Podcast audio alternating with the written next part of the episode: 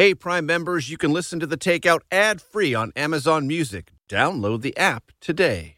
This spring, if you'd rather spend time enjoying your lawn instead of trying to keep it alive, there's good news. TruGreen is the easiest and most affordable way to get a beautiful lawn. All you have to do is water and mow, and they'll do the rest weed control, fertilization, aeration, and even some things you might not even think of. They'll do all of it, while you can do literally anything else. With TruGreen, you can have your lawn looking as good as a putting green. That's not hyperbole. TruGreen is the official lawn care treatment provider of the PGA Tour. TruGreen offers a satisfaction guarantee, and they have a verified best price promise, which guarantees you the lowest price with no compromise on quality. You do you. Let TruGreen do your lawn care. Visit trugreen.com to get the best lawn at the best price with the best people guaranteed. The Angie's list you know and trust is now Angie, and we're so much more than just a list. We still connect you with top local pros and show you ratings and reviews, but now we also let you compare upfront prices on hundreds of projects and book a service instantly. We can even handle the rest of your project from start to finish. So remember, Angie's list is now Angie, and we're here to get your job done right. Get started at Angie.com. That's A N G I, or download the app today. Five, four, three, two, one. But who's counting, right? And his name is Major. Oh, ladies and gentlemen, please welcome Major Garrett from the nation's capital. Major, fantastic. It's the takeout. This is a major achievement. With CBS News chief Washington correspondent Major Garrett. Yes, CBS. Yes, hi. Major Garrett. Major, that's nonsense, and you should know better. Is Major out of the doghouse? the answer is yes. Welcome to the very best part of my broadcast week, and I really super mean it this week. Uh, New York City is where we are. It's April 12th. It's a phenomenal day in New York City. It's like one of the first great spring days this year in New York City. And I could not be happier to have at the takeout microphones and table Roy Wood Jr. Roy, it's great to see you. Thanks How for hanging doing? out. I'm good, man. How I are you? appreciate you for having me. Uh, man, it's You're great right. to see you. It's that like we've been in like winter denial, like spring denial. Like, no, there still might be a snowstorm. I'm packing my There's coat a sucker again. punch in there somewhere. Yeah, I'm waiting on it, bro. I'm when I was walking it. around before we sat down, people were walking out of their office buildings, like looking up at the sun, like, it feels great. It feels Is it great. for real? Is it for true, Father? Is spring here? I still think there's a snowstorm waiting. One of those April storms. Okay, I, I hate all to be a Debbie right. Downer, but Okay. yeah. Uh, we are at a place called Monterey Brasserie. If we were going to lean into the Monterey, we would, but there's only one R, not two, so it's Monterey Brasserie. 50th between Madison and Park. It's a very nice part of New York. Really, really nice. Lots of designer stores, names I can't pronounce, or if I worked really hard at it, I probably could pronounce. For my taste, not enough smoke shops or hot dog vendors on the street. Not that I use them every day, but I just like knowing they're there. Yeah, this is a nice spot. This is what, like, you can tell these are the people who got out of Bitcoin right on time. like they, Yeah. they timed it Very perfectly. Very good timing. Very good timing. That's You why know. they're smiling. Yeah. They are smiling and enjoying a very nice lunch. So Roy will be the featured comedian at the White House Correspondents' Dinner later this month. One of the many reasons we're having him on the show. He's been on the show before. That was Zoom back in the COVID lockdown period two years Yes, ago. Are you excited about that gig? yeah, excited, and then just a little bit. I horrified isn't the right word, but Nervous. It's an opportunity. Nerves is nothing new as a comic. Right. I think fear is a good thing. Yep. if you're not scared, then that means you're not taking it seriously. That means you're not going to prepare properly. Mm-hmm. I think fear is an important part of the process of performance and preparation. But Oh, once you get on performance, the day, it is either you're ready or you're not, dummy. Did Yep. you did you prepare? All right, Right. then go do your thing. you're prepared thing. to do. Yeah. Also, it's kind of understood with the correspondence dinner that part of the room isn't going to like a joke, Right. and then it's going to oscillate, and Right. it's going to be a constant back and forth. I, I just look at it as an opportunity as a citizen Yeah. to be able to say something to the elected officials. Right.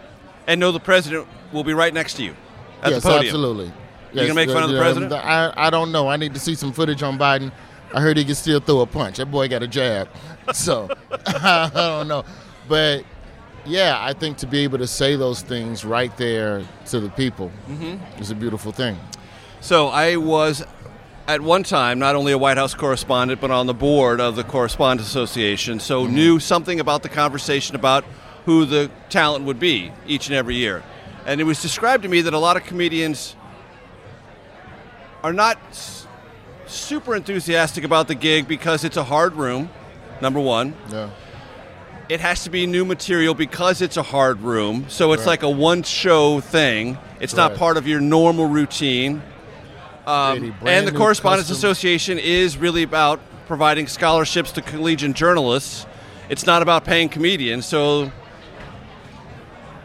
And let me add another hurdle. yeah. As a comedian, you have to cook.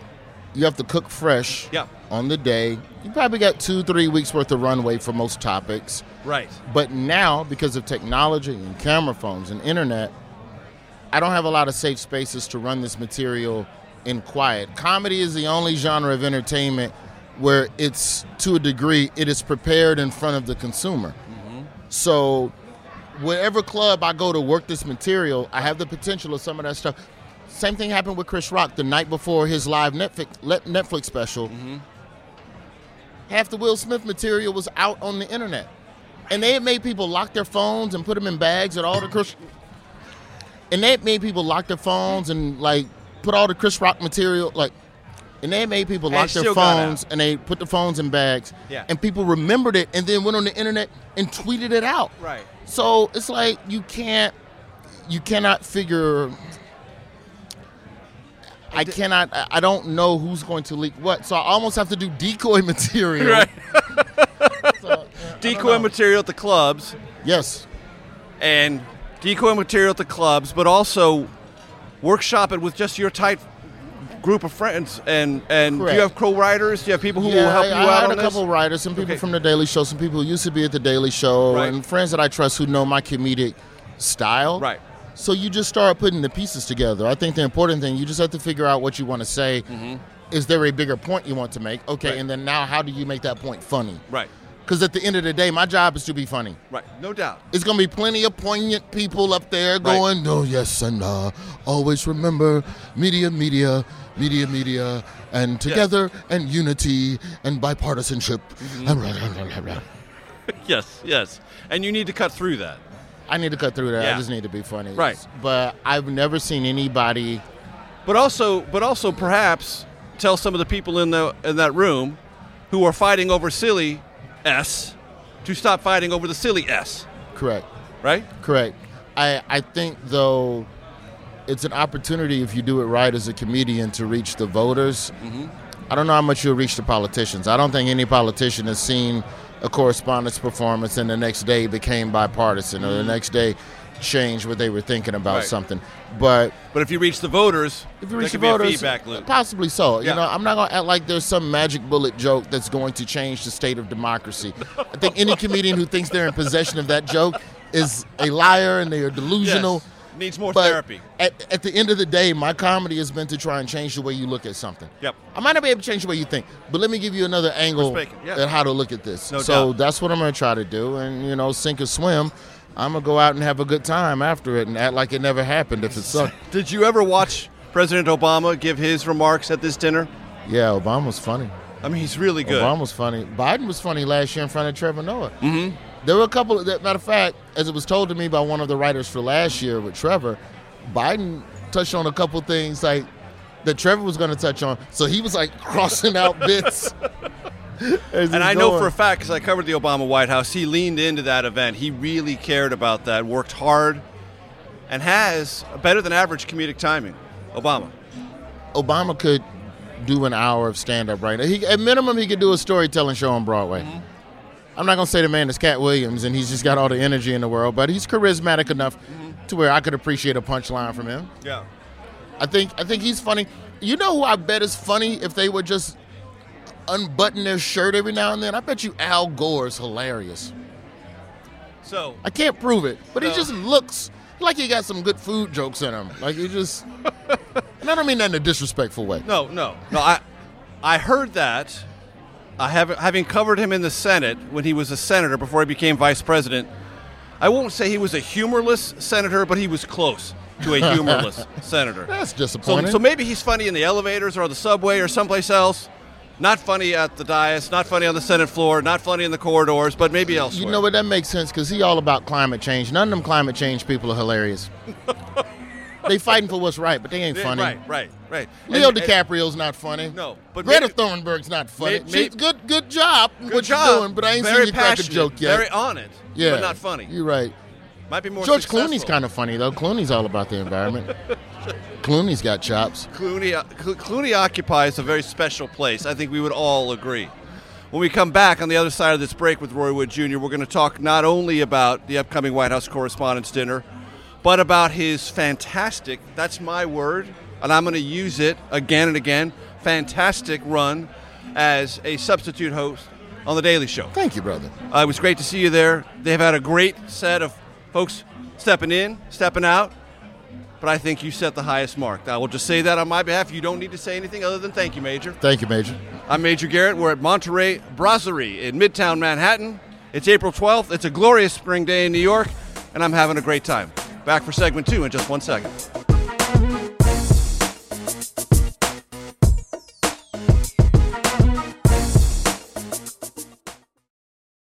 This episode is brought in part to you by Audible, your go to destination for thrilling audio entertainment.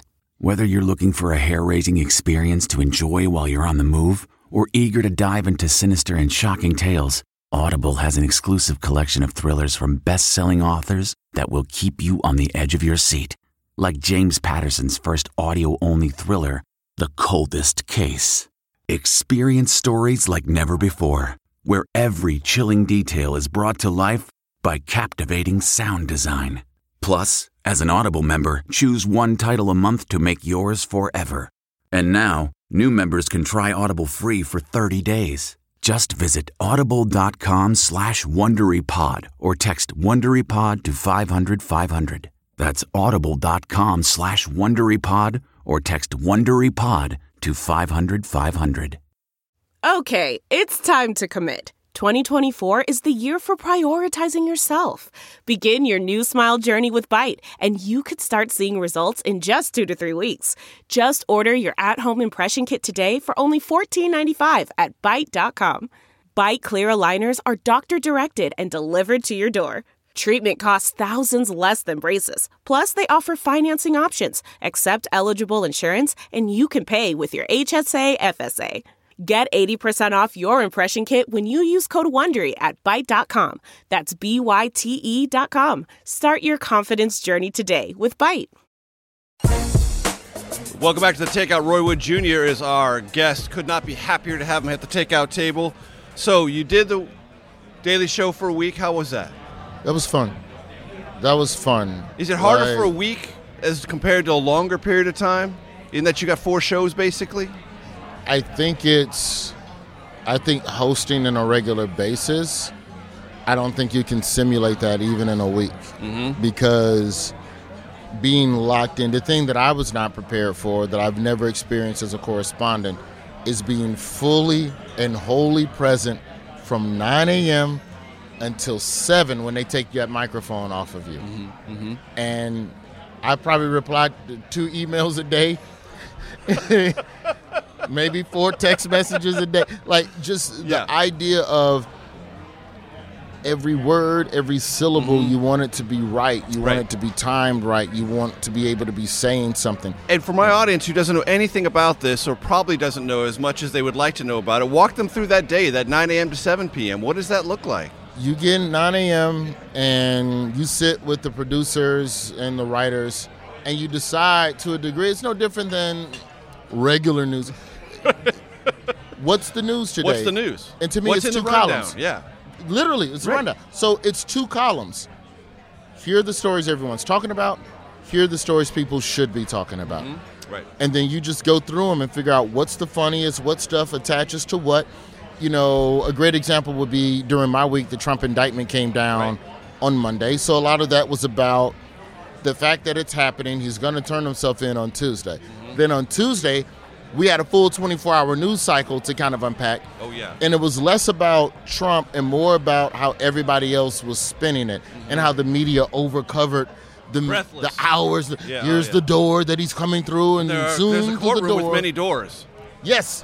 And through that door, people go, and through that door, other people going through this door. This door is for the judge. And so there's jokes in that. right. And then just as the day evolves, we assign the stories from 10 to 12, writers write. From 12 to 1, we look over the scripts, make the final tweaks with the producers on what the writers created.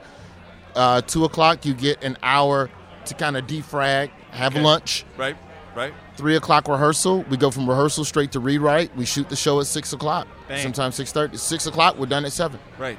Amazing. Wash, rinse, repeat. Wash, And so, rinse, repeat. And look, uh, this is evident to anyone who watched last week. The audience digs you. They stood for you. Jordan said, "Hey, this guy to own it," and the, and the audience went nuts. They love you. It was very kind of people, you know, to work, to have worked at the Daily Show for the last seven years. It'll be eight in September. To have people kind of appreciate what you've tried to contribute. Mm-hmm. You know, at the end of the day, you know, a very wise man told me that, you know, you don't really have a job. Your job is leased. You're leasing Yep, no the doubt. job. I think it was Doug Herzog who said Yeah. that to me. Now look, uh, And- this is not the same. Not remotely the same, but I have been fortunate enough at times to substitute anchor the CBS Evening News. Oh, so that's that's holding the chair. That's holding the whole show. Yeah. Different than being a correspondent, being in one slot for one two and a half minute segment, and you Yeah. think differently. You orient yourself differently. Your whole mind space is different, and you feel like you are. uh, This is the way I feel. I'm holding everyone's work that day, so I'm not holding my work. I'm holding their work. That's fair. And you feel that way with the writers. You want to respect what they're doing. You want to honor what they're doing. But I'm also carrying the, the difference. The biggest difference between a Daily Show correspondent and the host is that the host has the responsibility of carrying the emotion and gravity of an issue. right. So the correspondent can come on and be as silly and as wild as they want and go bye bye. Whereas if it's something serious that's happened that day, Mm-hmm. Yeah. you have to be able to funnel that emotion and be able to let people know I know what you're feeling. Mm-hmm. And sometimes that's not going to be funny. There's not going to be a punchline Nope. in that chunk. God bless D.L. Hughley. He came on the week that the Memphis Police Department released the Tyre Nichols video. Right. His first day, Monday. Right. Whoa. First day, guest hosting a show you've never done anything with. It, oh, by the way, the police Yeah. killed a black man. Uh, handle that. Yeah. And, you know, he was wise enough to lean Beat into the and gravity beat and beat on him. and be be in the moment of that. He had on attorney Ben Crump, who was Right. working with Tyrese Nichols' family that Right. day. Like it was, it was the perfect thing. Mm-hmm. But you have to have an inherent care and concern about the stories you're doing, which D.L. Hughley did, which the every host has to have for any show because Brandon show. Yeah. We we we sit and we we crack jokes but you know i came on my week was two to three days after the nashville shooting Yep. um, that happened at the Yep. school so by thursday they were starting to kick members of of the the state representatives they were kicking Yes, state reps right. out there Yeah, expelling them right. at the house so that story and that's where it gets tricky with the daily show is that you know, three o'clock, we're already in rehearsal. Scripts a lot. Mm-hmm. We come out of rehearsal, and the news is now expulsion, expulsion, expulsion. Right. Well, the story has a different tone. So the jokes we wrote about possible expulsion Right. at 10 a.m. Can't do those anymore. Right. Because the expulsion has happened, and now what is the ramifications of this? And there's serious ramifications. So now if I take these expul- the 10 a.m. jokes on a story that has evolved at 4 Right. p.m., now I seem insensitive. Now I Right. Mm-hmm. seem disrespectful to the people of Tennessee. So you have to tweak that. You have to move that. Sometimes stories get scrapped altogether because our job is different from the media, and this is where you know people love to go, "Oh, the Daily Show is journalism." Okay, ish, but I don't have to do breaking news. No. Y'all got to do Yep, it. yep. When he's expelled, you got to have something to say at five This is- o'clock. Exactly. I can sit back and unpack it, figure out the whys, the bl- who to blame, why is Mm-hmm. this happening, what are the ramifications, and have well peppered jokes within that. But I don't have to do that on the day. Right. I know people want that because people want to salve, but when you're joking adjacent to tragedy, you got to be very, you got to be surgical precise, bro. Yep. You can't just say what you want to say just for the sake of a joke that's not thought out in terms of what are the ripple effects of that bit going to be. And we talked about this two years ago that pain and humor live very close to one another. Mm-hmm. They just do. You- yeah. And you have a country that's There's a lot of in pain, pain. right now. You feel that? And just when you think we're past it, a new trauma hits you. Mm-hmm. Oh, Nashville happened, and okay, let's figure it out by partisanship and expel the state rep. Oh, they're going to let the state rep back in. Louisville. Bang. And now we're right back where we were. We're right, right back. Yeah. So it's like that part of it, you have to always be prepared to talk about and address, you know. And we're also, I think, to a degree, where social media has helped people, but probably hurt comedy, Walk me is through that, national grieving is more communal Mhm. because of social media. Mm-hmm. So if someone is dealing with something in a particular part of the country, everybody feels that. It's mm-hmm. not like 01, 02, or did you hear about the thing over there? Oh, that's messed up. Anyway, back to my life. Mm-hmm. Whereas now, social media gives you the ability to see video. they- They show surveillance video the day after some of this stuff. Yeah. And that affects the entire country. So you have more people that are in a state of mourning and sadness and The because trauma's it's no longer localized. But it's my job to make the nation laugh. Mm-hmm.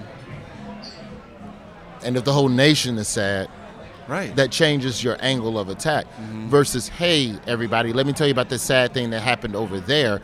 It's let's all talk about the sad thing that happened. Mm-hmm. Because location doesn't matter anymore. Because now we know, regardless of the tragedy, and this just isn't mass shooting specific, regardless of the tragedy, it could happen here. Mm-hmm. You know, the early days of COVID when bodies were outside Right. in freezer trucks. Right.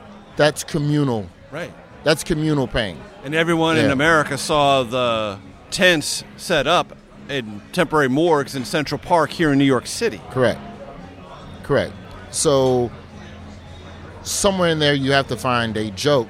I think the joke is into the causation of the trauma or the solution to the trauma. But you don't have to joke on the actual thing. And I think that's the hard part of comedy now. But comedy is supposed to evolve. It has always evolved. Right. So it has to reflect the times we're in. I just think comedians back- have to change up. When we come back for segment three with Roy Wood Jr., we're going to talk about that evolution of comedy. There is a conversation going on about comedy feels restricted. It's what can you do, what can you not do. We're going to talk about that. I'm Major Garrett Roy Wood Jr. Monterey Brasserie in Midtown Manhattan is our location. Back in a minute. Man, that sunset is gorgeous. Grill, patio, sunset. Hard to get better than that. Unless you're browsing Carvana's inventory while you soak it all in. Oh, burger time. So sit back, get comfortable. Carvana's got thousands of cars under $20,000 just waiting for you. I could stay here forever. Carvana, where car buying meets comfort, meets convenience. Download the app or visit Carvana.com today.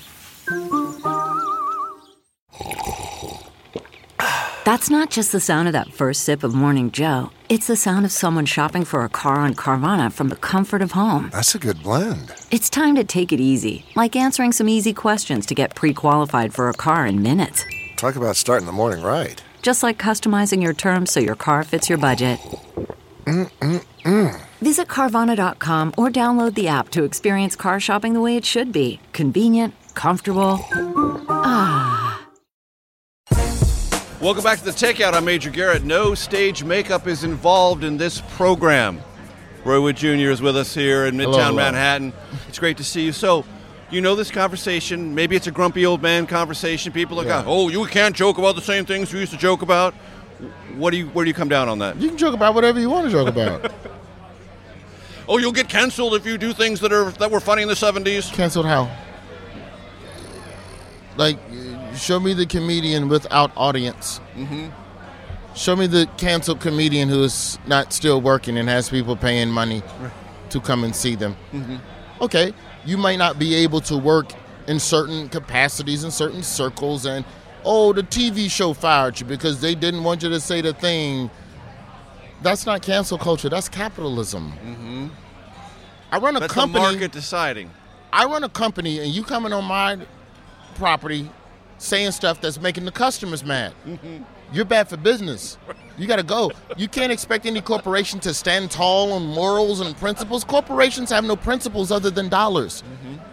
So say what you Always want, but don't say been, it here. always will be. Exactly. So if you're crying that some company won't let you say the thing, go start your own company. Yeah.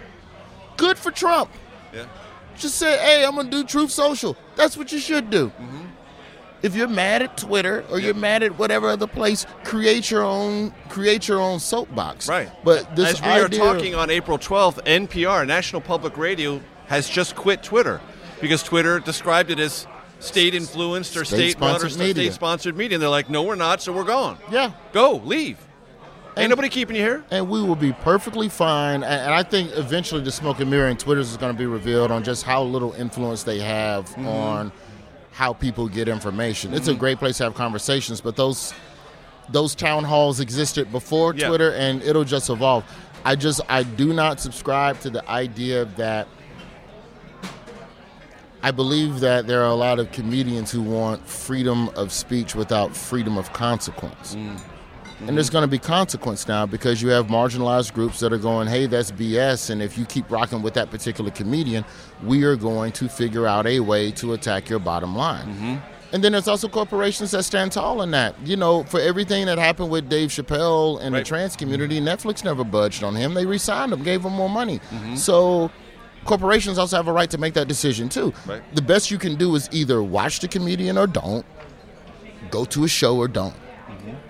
Everything beyond that, the comedian has to be prepared for. If I'm doing the White House Correspondents' Dinner, I can get up there and say wholeheartedly whatever the hell I want to say. Mm-hmm.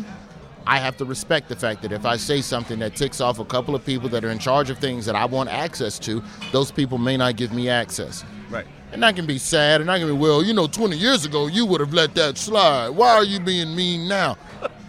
Because you're bad for business. Right. Yeah. It's business. They're making this at business, as my mm. Uncle Derek would say Yeah, right. from Mississippi. Yeah. You talk crazy you want, boy, that bad for business. Anything bad for business, Right. they're going to get rid of. Mm-hmm. So, this idea of trying to make society what it was. Mm-hmm. We've never been that way. Yeah. That's one of the, I think, genius aspects of this Yeah. country and this Yeah. experiment. You know, there's certain We places, are constantly reinventing and reimagining and evolving this thing. There's certain places I won't go. What do you mean? Topic wise, Okay. just as a just my own personal Right. code. Everybody has a code of stuff they will and won't joke about. But Examples. if comedians uh, disabled, Right. um, pretty much anything, anything bullying or that I perceive as bullying marginalized groups, Picking on people. Yeah. But picking on is a very gray area that's very perception based. Mm-hmm. So my perception can be I'm not picking on you, and somebody else will go, "Ugh, I didn't like it. Our bars might be at different places, but a lot of my stuff is rooted in the fact that I got picked on a lot growing up. Mm-hmm. So my stuff is rooted in my own traumas and stuff. So, Right.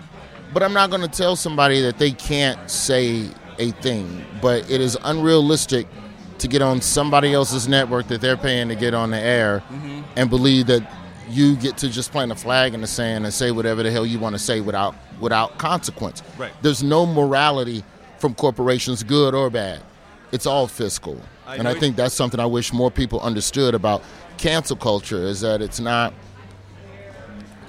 comedians are no different than than liberals in the sense that they want a company to behave a certain way. Not going to happen. If it's not profitable, it's not going to happen. Exactly. So I know you're a fan of the show. Last week we had Dave Stassen on and Jay Ellis. Oh, love Jay Ellis. We talked about Like history Dave of the too, role. but- but Jay, I know, not because Yeah. he's black. Right. I probably a little bit because he's black, but also Dave Good. Yes. Yes. We were talking about History of the World Part 2, Yes, the Hulu yes. series. And we had the same conversation. They had their take on it, and I said, let me ask it from another perspective because I'm a huge fan of Mel Brooks, huge fan of History of the World Part 1. I said, but in History of the World Part 2, you took your comedy outside the Western canon, if you will. Are there parts of our commonality now and marginalized communities who are part of the conversation in which you can find comedy and things have gotten more available as opposed to less available. They both came down on more available. There's more things to joke about, more things to talk about, and they worked it into the Hulu miniseries. I do think that part of that, especially when you talk about Mel Brooks, or who I also grew up on, the Zucker brothers, Mm-hmm. you know, the airplanes, and you know, and even like the Naked Gun series and all of that stuff. So much humor is rooted in a group being able to laugh at themselves. Mm-hmm. And I think when we talk about including other people into a conversation, there has to be a little bit of concession in being able to laugh at yourself. Right. Right. I think that's an important part of the unification of comedy. Part of what comes with it is you're at the table. about. And at you're at the table, guess what? You have to check yourself jab. a little bit. You gotta take a jab because everybody's getting jabbed, Right. and that's part of it. But I think the issue is that a lot of marginalized communities that are now starting to come to the table. This is fresh. The wounds are fresh. The hurt is fresh. The hate outside their door is real. Mm-hmm. Yeah. So, yeah. a joke about them now in this society, it's hard to connect the link back to whoever the crazy person is that does the crazy thing, and they Right. say, "Yes, absolutely, I did it because of the joke that I heard." Yeah. But comedians have to also acknowledge that might it could contribute, mm-hmm. but I think at the end of the day, if you humor is about being able to laugh at yourself. That's part of it. I watched now the one- severity of it and Yeah. how intense you can make the joke.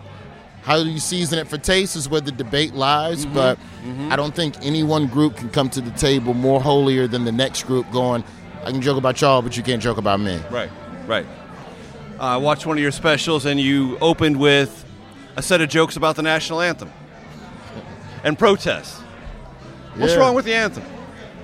It, it's the, the I find it odd that we just have to sing the anthem at fun events. It's like let's all before we have fun, let's remember how great America is. I, and how bad this song is. Yeah, I, but what I was all I was trying to say with that joke was that why that song? Like if it's just about the anthem, let's just find a song everybody agrees on that's not as divisive. we all Better stand- tune, not whack. Yeah, and, uh, and I said Bruno Mars. Like that's one of the things we all agree on is Bruno Mars. Like Who's more American than Bruno Mars? yes, Mars? like how did I say it on stage? Like Bruno Mars looks like every American at the same time. Right. Yeah. Something like that. I don't remember how I worded it. He looks like the melting pot. Like he's a handsome, gorgeous. Like, I aspire to Bruno Mars. You know, Yeah. I'll never get within hundred miles of it, but I would work on it if I could. but that's what I that's what I like talking about. I like figuring out these little pockets of And telling someone that's not the right way to protest. yeah, it's not your pain. Right. Don't tell me how to deal with my pain. You never come home arguing with your spouse and then tell them, well, that's not how we debate. You're the one that cheated. Let them dictate how to be mad, even if it's the wrong way to start. Mm-hmm. You know, there's just this expectation of respectability politics without first acknowledging the pain that people are going through. And I think that's a lot of the issue with where we are with humor as well, and that groups are going, I need to know that you see me and see my pain first before Then- you go running up and down the street Right. doing jokes about me. That is Roy Wood Jr. We are in Midtown Manhattan. Monterey Brasserie is our place. It's great to hang out with Roy always. We did it two years ago on Zoom. Much, much better in person. Come back for segment four in just one second. CarMax is putting peace of mind back in car shopping by putting you in the driver's seat to find a ride that's right for you. Because at CarMax, we believe you shouldn't just settle for a car, you should love your car. That's why every car we sell is CarMax certified quality so you can be sure with upfront pricing that's the same for every customer. So don't settle. Find love at first drive and start shopping now at CarMax.com. CarMax, the way car buying should be. Delve into the shadows of the mind with Sleeping Dogs, a gripping murder mystery starring Academy Award winner Russell Crowe. Now available on digital. Crowe portrays an ex homicide detective unraveling a brutal murder he can't recall. Uncovering secrets from his past, he learns a chilling truth. It's best to let sleeping dogs lie. Visit sleepingdogsmovie.com slash Wondery to watch Sleeping Dogs, now on digital. That's sleepingdogsmovie.com slash Wondery. Welcome back to the Takeout. It's a great day when Roy Wood Jr. is at the table with you, so it is one great day for me. Uh, Roy, do you want to do the Daily Show? If it's offered to me, I'm not going to turn down an opportunity to be a black person talking about America for four nights a week. Yeah, yeah. Plus a podcast, the Daily Show Beyond the Scenes. That's right. Wherever you download podcasts. Um, I Wherever you download your podcast. I would figure out the rest of it as I go. But I think if I didn't learn anything else from my week of guest hosting the Daily Show, is that definitely it was fun to be able to do something other than what I've been doing for the last seven years as a correspondent. So I mean, even if the like, I don't know which way that's going to go. I don't know what's going to happen with that. But regardless of that, you've given me. I've gotten a taste Yeah. of hosting. So I'm gonna host something. Mhm. I'm gonna host something somewhere. Hope is here, but I don't know. you have that know. look on your face of a child who's eating a cupcake for the first time. Bro, you know what hosting hosting a daily show the first time was like? It's the scene in Finding Nemo where the shark and the blood goes up Bruce's nose. Mmm. Oh, that's nice. That was me the first time I sat in that chair. It was like that blood going up the mmm. Oh, yeah, it's like Thanos when he got that last Infinity Stone. Yep, yep. Ah. So you know, I don't know. Plus- Nemo to Avengers Infinity Wars, ladies and gentlemen. That is range. also the same company, all on Disney Plus, wherever you watch. You not wait, no, I'd be shouting out Paramount Plus. Don't go to Disney Plus. Only choose Paramount Plus. Way better than Disney Plus, a subsidiary of CBS and Comedy Central. Um, I don't know where late night is going. Yeah, that's the question. So what what is so the Daily Show that Jon brought to this country's attention is it the same product? It doesn't occupy the same space. Our headspace is different now than it was back then. But it's also more splintered now. Late night Right. became more splintered. just, so much, just as news is more splintered. so much of late night is all late night satire. They're all we're all, we're all Jon Stewart's children. Mm-hmm. I mean, and that's not a knock. It's the evolution of the am. craft. Like actually, like Jon Stewart, the fraternity. He doesn't know it. I haven't brought the case for him yet, but But I mean, so many of the shows that have come and gone, you know, between the Sam Bee's and Cenac problem areas and John Oliver's, even the way that Seth Meyers does his mm-hmm. first segment Yep. and late night, to the way we've evolved, it's all splintered off of that. Even Jon Stewart's new show, The Problem with Jon Stewart, is a child of Jon Stewart. So you look at that, and then you also look at the cancellations yeah. and where TV is starting to, from what I can tell, there is a creative contraction happening, Mm-hmm.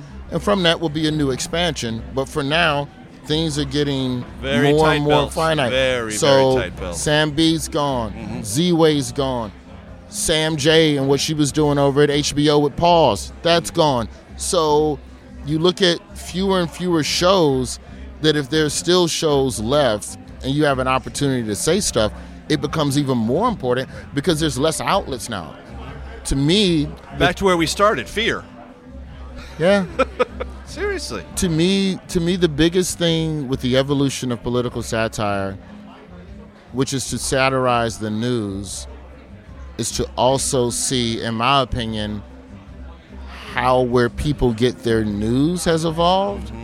And what are the ways to satirize that. Yeah. Because everybody who watches the news and everybody who gets the news, they don't get it from a shiny desk and Lester Holt anymore, and that's just metrics. Right. I don't say that in disrespect No, to of course evening not. news. We all know that. We all know that. You know, I mean, don't get me wrong. John Muir is doing a great job. Yeah. Like people are killing it on their with their respective with their respective outlets, but But the audience is so much smaller, fractionally as large as it was in the glory days, they of the just 60s relocated. and 70s. It's schools of fish. Yeah. Mm-hmm. The fish are still in the ocean. You just have to see where they moved. I went fishing with my brother in Birmingham, and so now I think Yeah, I yeah. know fish. he has one of those sonar thing. uh, oh, the catfish was here yesterday. Tomorrow over here. So you just have to keep Mm-hmm. kind of. It's the same thing with big Alaskan fishermen off the Yeah, Bering right. Strait. Like it's all. Where did But- the people go? They But- didn't die. No, no. But there are, uh, I would say, smaller schools, and they are in more rigid swimming patterns. Correct. You know, Correct. Oh, it's very compartmentalized. It's very divisive now. I only want my news from right here. There used to be a little bit more cross pollination, so you could catch more fish of differing political views with the same type of program. But I still think there is a way for shows like The Daily Show mm-hmm. to still have a place within the political conversation that honors everything that's happening now, not only in what the divisiveness is, but also where people get their news. Because I think the trick to political satire has always been having an opinion about issues or people that have an opinion. right? You know, like, oh, that's Fox News, that's what I watch. That's the, the, he's my guy. Right. Oh, wait, he said something about my guy? Uh, let me see what he said about my Mm-hmm, guy. That's kind of what the James Carville, Tucker Carlson, early era CNN crossfire stuff Sure. was. And when you look at everything, like, when you talk about Jon Stewart and everybody he was taking down, it was because it was people that other Right. people cared about. So, Baseline question: Is liberal hypocrisy as funny as conservative hypocrisy? not the liberals. No. Liberals don't like it at all. Oh, they don't like it. And they will stare at you. Let me tell you, ain't nothing scarier than bombing in front of liberals. I've I've tried to tell some hypocrisy jokes out there in Brooklyn. Not feeling it. Not a fan. No, no, no. But- Daggers, lots of daggers. But it don't change the truth. Mhm. Yeah. And at the end of the day, as a And your job is it's to your find job. that truth wherever it is. Your And you job care, is to find. No, I, I can't. Liberal, I can't. liberal conservative. I cannot, as a comedian, come into any situation prepared to do anything other than tell the truth and call out the BS I see. You can love me and you can hate me. It is what it is.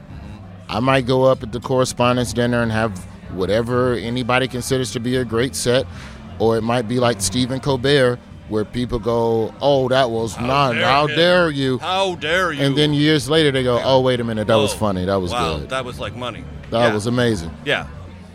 That set grew in its significance and its landing, but it took years. because he didn't waver from what he wanted to do and what he had to say because he knew it was the truth. The truth moved slow, but it moved. Mm-hmm. So you have to stay on. You have to honor that, and anything else that comes on the other side of that, you can't be concerned with. Mm-hmm. So when you walk off, or when you sit back down at that podium, at that correspondence dinner, you're going to be good either way. Yeah, I'm good. You're good. I'm good. I've done what I was supposed to do, which was speak on this country and what's going on. I have a rare opportunity that most voters don't have, and that's to be face to face with all of their elected officials. And the officials have to shut up. hmm And listen. That's the beautiful thing. It's a bunch of politicians with no microphone. When you see that, It is a beautiful thing. Trust me. I've been around too many and too many microphones. Man, Roy We'll Wood Jr., what a great hangout this was. We've I got just one more make segment. sure that um, the takeout that- outtake especial. Hang around for that. But Roy, thanks, man. hopefully Marjorie Taylor Greene don't heckle me. We will end on that, folks. I might cuss week. on C-SPAN if she.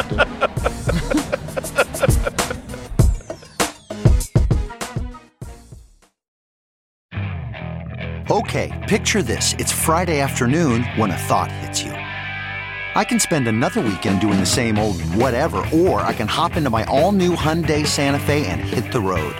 With available H track, all wheel drive, and three row seating, my whole family can head deep into the wild. Conquer the weekend in the all new Hyundai Santa Fe. Visit HyundaiUSA.com or call 562-314-4603 for more details. Hyundai, there's joy in every journey. Okay, picture this. It's Friday afternoon when a thought hits you. I can spend another weekend doing the same old whatever, or I can hop into my all-new Hyundai Santa Fe and hit the road. With available H-Track all-wheel drive and three-row seating, my whole family can head deep into the wild. Conquer the weekend in the all-new Hyundai Santa Fe. Visit HyundaiUSA.com or call 562-314-4603 for more details. Hyundai, there's joy in every journey. Welcome to your Takeout Outtake Especial. Monterey Brasserie is our location, Midtown Manhattan, 50th Street, right between Madison and Park. Very high tone neighborhood, not the kind of place I typically hang out in, but that's where we are. Roy Wood Jr. is our special guest, Roy. Yes, sir. Great to have you with us. Um, I want to ask you about the way people feel about politics. If I could tell people who get so revved up, liberal or conservative, one thing I would say these people that you are getting all revved up in defense of or against are not worth all your emotional energy. No. They are not. They are political actors doing political things. And 25 years ago, we let them sort of do their political things. We dip in and dip out, but we would not rage farm ourselves and devote ourselves so emotionally to their fate. They are not worth all your energy. Yeah. Agree or disagree? Thousand percent agree. It's actually like part of a space where I'm trying to get to and still figuring out all the pieces for the mm-hmm. correspondence dinner, but the idea of being so blindly loyal to a person and not the ideal is just odd to me. Like that's just it's odd. It's odd that you would drive to New York City and stand in front of a courthouse mm-hmm. to support a former president who's accused of whatever he's accused of. Mm-hmm. What does that just vote for him? That was all that was the deal. It was just I like you. I voted. You didn't have to buy a shirt. You didn't have to get suckered into merch to let everybody else know where you stand Or and go I'm on gonna camera and say he's like Nelson Mandela or Jesus. Yeah. Yeah. And then who was it? Somebody else said he was like Tupac and Biggie. Well, One of his uh, would you would you would you care to uh, opine on that? D- Well, he's nothing like Biggie because one, he's alive. So let's start there. Two, uh, you're not nearly as loved as Biggie. Mm-hmm. You have you have people who love Never you, no doubt. be. Yeah, you but got black people that love you, but not like they love Biggie. if Trump, Biggie, and Tupac was drowning, who do you think black people reaching in? Come on now. At least I know Biggie's got money for real. Mm-hmm. Mm-hmm. Uh huh. Biggie ain't never scammed the people. Hey, there, No bankruptcy is filings for Biggie. We've we've gotten to a place in politics where people support the person instead of the policy, mm-hmm. and you start supporting people blindly because of the person and not looking at their policy and don't realize that a lot of that stuff you're spiting yourself. I don't even think politicians should be able to run by name and face. Just by ideas. Just by ideas. You shouldn't even see them. So- you shouldn't even. There was a there was an experiment a couple of pollsters did near the end of the uh, Obama presidency in which they would just give ideas and not names to voters, and Republicans would identify and support Obama policies, so long as they didn't know it was an Obama policy. Correct.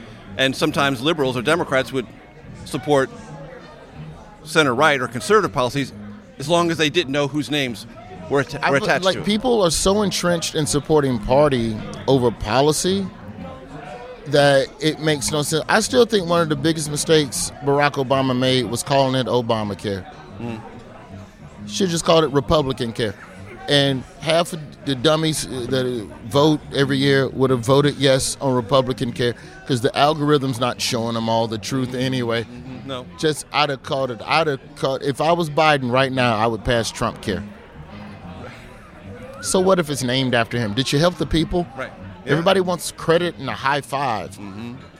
You know, Tim Scott, Republican, had a, what I consider to be a fairly decent police reform bill. I know there were a couple of hiccups in it, but Democrats filibustered it. Right, So now we have no police None- reform none at all. whatsoever. Right. Because uh, you proposed it and I didn't propose it, and I want my bill to be the one that you like. You like my bill. Mm-mm. I don't like your bill. You have to like my bill because I'm trying to get reelected in a year and a half. And I want to go down in history. Yeah. Yeah. And I think this idea of just naming policies after yourself is already. So will you watch other correspondents who do the who did the dinner? I mean, other other comedic com, com, Oh Jesus! Will you watch other sets at the correspondence dinner to prepare? Will I? I've already done that. Okay. Yeah. All right. I've repeatedly. Okay. I've watched them repeatedly. right. All right. Like just again and again. Hassan Minhaj, Michelle Wolf, Wanda Sykes. Yeah. Larry Wilmore. Like I've watched them all and just seeing tonally what it was. But it's just it's hard, you know. I still have to do jokes that are fresh and tonally that reflect the moment we're in. Yep. Not the times we're in, the moment that week or that night even. Mm-hmm. Right. God forbid there's a shooting the day before or something weird Yeah. that changes the tone of things. So I have to be cognizant of that. So it's hard to really look at old sets as a be all end all approach. It's not like doing Letterman. You know, where you do Jimmy Fallon or some late night show, and you go, okay, that comic started out slow, then ramped up, and the crowd was where the crowd is a constant. The like when you're doing a traditional comedy show, the crowd is not the mood of the audience is not the variable. No. It's how you present yourself to that audience that is always static and Mhm. essentially the same thing. The correspondence dinner, the tone of the audience changes. Yep. If Biden doesn't laugh first, will they not laugh? Right. Who knows? Like, put the jokes in the wrong order. It could kill the next four jokes. Yep. Right. Because I didn't do a joke that makes you laugh. So now, oh, I made you mad. So now you're not going to laugh at my next three jokes in retaliation. But if I make you laugh first, you it, so it's Yeah. Right. it's all of these But- if and only if variables, man. As George Carlin said, whenever he would do stand up, I'm here for me, you're here for me, so we're all here for me. Roy Wood Jr., thanks for hanging out. It's been Thank you, great. Major. And good luck. Yes, appreciate it. That's your Takeout Outtake Especial, folks. See you next week. The Takeout is produced by Arden Farhi, Jamie Benson, Sarah Cook, Ellie Watson, Jake Rosen, and Ashley Armstrong. CBSN production by Eric Susanen. Follow us on Facebook, Twitter, and Instagram at Takeout Podcast. That's at Takeout Podcast. And for more, go to takeoutpodcast.com. The Takeout is a production of CBS News. If you like the takeout, you can listen early and ad-free right now by joining Wondery Plus in the Wondery app or on Apple Podcasts. Prime members can listen ad-free on Amazon Music. Before you go, tell us about yourself by filling out a short survey at wondery.com/survey. Some puzzles are hard to solve, others are hard to prove. Listen to Blood is Thicker The Hargan Family Killings wherever you get your podcasts. Access episodes early and ad free with 48 Hours Plus on Apple Podcasts. Are you ready for an all new season of Survivor? You better be because Survivor 46 is here and it's 90 minutes of twists and turns you don't want to miss. Better yet, after each episode, there's a brand new episode of On Fire, the only official Survivor podcast. Each week, we go behind the scenes of the episode's biggest moments, taking you into the how and the why things happened. And this season, we're very lucky to be joined by an expert, the winner of Survivor 45, Dee Valladares. What is up? I'm thrilled to be joining this team and to be giving you my take on how and the why players made the moves they did, what it takes to outwit, outplay, and outlast, and to ask Jeff some questions because even after 26 days out there, there is still a lot for me to uncover. Bring it, D. Listen to On Fire, the official Survivor podcast, wherever you get your podcasts.